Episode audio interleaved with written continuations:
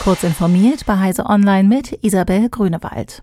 Gegen die vor Borkum geplante Gasbohrinsel des niederländischen Unternehmens One Dias wird der Widerstand weiter eskaliert.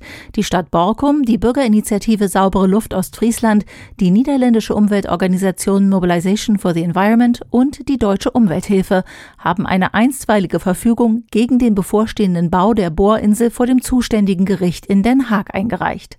Dort, wo die Bohrinsel entstehen soll, befindet sich ein naturschutzrechtlich geschütztes Riff.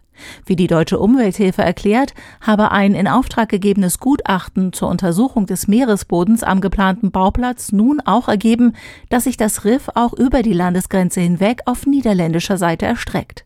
Gemäß geltendem EU-Recht sei das Gebiet der Baustelle deshalb unter strengen Naturschutz zu stellen. Das Bundeswirtschaftsministerium plädiert dafür, schärfere Auflagen für den Kurznachrichtendienst Twitter zu prüfen. Mit großer Sorge habe er Twitters Plattformregelungen, deren abrupte Änderungen und willkürliche Anwendung zur Kenntnis genommen, schreibt Staatssekretär Sven Giegold in einem Brief an die EU-Kommission. Die Brüsseler Behörde solle deshalb so schnell wie möglich die nötigen Prüfungen durchführen, um Twitter als Gatekeeper im Sinne des Digital Markets Act zu benennen. Für Gatekeeper gelten besondere Auflagen, zum Beispiel Einschränkungen beim Umgang mit persönlichen Daten von Nutzerinnen und Nutzern. Der Digital Markets Act wird ab Mai anwendbar. Das FBI warnt vor Werbung auf Suchmaschinen, die echte Angebote imitiert. Die Täter locken auf Webseiten, die den Online-Auftritten echter Unternehmen nachgebildet sind und meist ähnliche Domainnamen nutzen. Dort versuchen sie dann Login-Daten abzugreifen, Malware unterzuschieben, Finanzdaten zu erfragen oder auf andere Weise zu betrügen.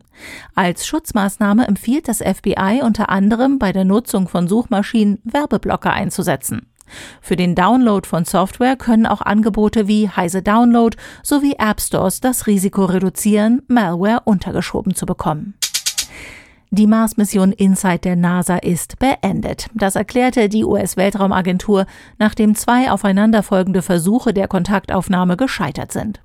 Über vier Jahre hatte Insight auf dem Mars durchgehalten und seismische Daten gesammelt. Auf den Sonnenkollektoren der Sonde liegt nun jedoch zu viel Staub, weswegen die Sonde zuletzt kaum noch Strom zur Verfügung hatte.